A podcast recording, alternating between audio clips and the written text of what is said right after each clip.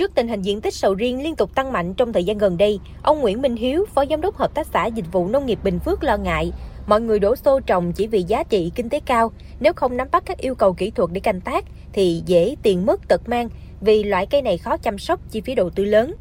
Bên cạnh đó, ông Hiếu cũng lo lắng khi hiện nay chỉ mới có một thị trường để xuất khẩu sầu riêng là Trung Quốc, nên trong quá trình hợp tác nếu có vấn đề thì khả năng ủng ứ sầu riêng là rất lớn. Ông Nguyễn Minh Hiếu chia sẻ, trước đó Việt Nam đã ký nghị định thư xuất khẩu xoài sang Trung Quốc, thế nhưng trong quá trình thực thi bị rút lại nên xảy ra tình trạng giải cứu xoài.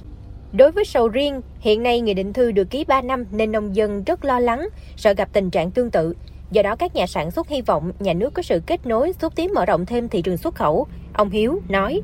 Đứng về góc độ của một người nông dân thì chúng tôi là mong muốn rằng là à, cái cộng đồng canh tác sầu riêng à, phải cần ngồi chung với nhau để à, chia sẻ những cái kinh nghiệm để làm sao cho cái chất lượng của sản phẩm của trái sầu riêng nó tốt nhất, nó phù hợp với lại cái nhu cầu của cái thị trường Trung Quốc. Đồng thời các cơ quan chức năng ban hành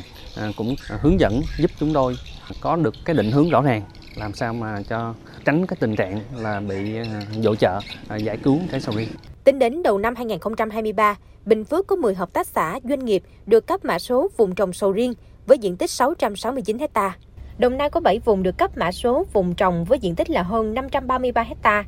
Long An chỉ có 2 cơ sở được cấp mã vùng trồng với hơn 36 ha. Theo đề án phát triển bền vững cây ăn quả chủ lực đến năm 2030, Bộ Nông nghiệp Phát triển Nông thôn quy hoạch diện tích sầu riêng cả nước từ 65.000 ha đến 75.000 ha. Thế nhưng đến nay con số này đã tăng lên trên 80.000 ha. Trong số 80.000 hecta sầu riêng, chỉ có 5% diện tích được cấp mã vùng trồng, xuất khẩu chính ngạch sang Trung Quốc với nhiều quy định tiêu chuẩn mà nông dân rất khó tự mình làm. Nếu nông dân tiếp tục trồng tự phát, cung vượt cầu sẽ tiềm ẩn nhiều rủi ro. Cụ thể, nếu trồng trên diện tích đất bị phèn, xâm nhập mặn, thiếu nước sẽ phải tốn nhiều chi phí đầu tư, ảnh hưởng đến chất lượng quả. Các chuyên gia nông nghiệp nhấn mạnh rằng với đà mở rộng diện tích mà không tính toán, cân nhắc thì chỉ trong vài năm nữa, một sản lượng sầu riêng lớn tại Việt Nam sẽ ra thị trường – trong khi đó, ở Đông Nam Á cùng với Thái Lan, nhiều nước khác cũng đang đẩy mạnh trồng sầu riêng mà thị trường tiêu thụ chủ yếu chỉ có Trung Quốc thì sẽ gặp nhiều rủi ro. Giáo sư tiến sĩ Trần Văn Hâu, chuyên gia nông nghiệp nói. Thì ở bên Thái Lan thì họ cũng có một cái nghiên cứu mà họ để đánh giá cái gọi là cái mức độ rủi ro của cái chuyện phát triển sầu riêng từ đây cho tới năm 2025 thì nói chung thì cái mức độ rủi ro là có tăng lên. Mà cái mức độ rủi ro này thì họ dựa vô nhiều chỉ tiêu lắm tới 10 chỉ tiêu lận. Theo ông Nguyễn Đình Tùng, Phó Chủ tịch Hiệp hội Rau quả Việt Nam, Chủ tịch Hội đồng Quản trị Vina TNT Group, sầu riêng Việt Nam có rất nhiều lợi thế để cạnh tranh, nhất là vận chuyển gần, hàng hóa tươi ngon, chi phí thấp, được trồng quanh năm. Trong khi đó, Thái Lan, Malaysia thì trồng theo mùa vụ. Trước đây, Thái Lan phải thu mua sầu riêng từ Việt Nam rồi mới xuất sang Trung Quốc. Trong khi Trung Quốc nhập 4 đến 5 tỷ đô la Mỹ trái sầu riêng mỗi năm, trước mắt sầu riêng Việt Nam kỳ vọng chiếm lĩnh khoảng hơn 1 tỷ đô la Mỹ trong thị phần này. Vấn đề là phải duy trì ổn định vùng trồng, có kế hoạch phát triển bài bản khoa học để quản lý sản lượng, chất lượng cho sầu riêng Việt. Bên cạnh đó, mã vùng trồng cấp cho cơ sở sản xuất quyền lợi phải chia sẻ rõ ràng, không được lợi dụng mã vùng trồng nơi này để đi lấy sầu riêng nơi khác. Đó là hành vi gian lận, cần phải chế tài nghiêm.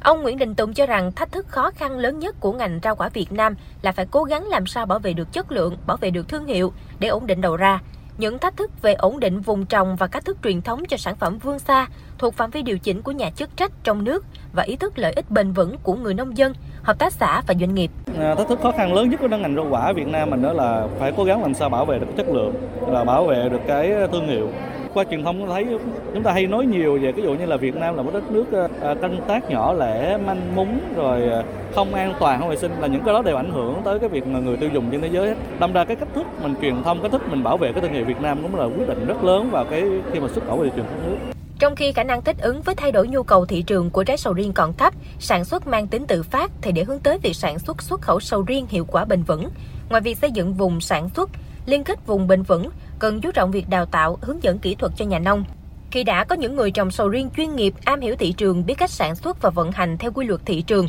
thì mới có thể giải quyết được bài toán sản xuất manh mún nhỏ lẻ tự phát, không chỉ là cây sầu riêng mà còn rất nhiều loại nông sản khác của Việt Nam.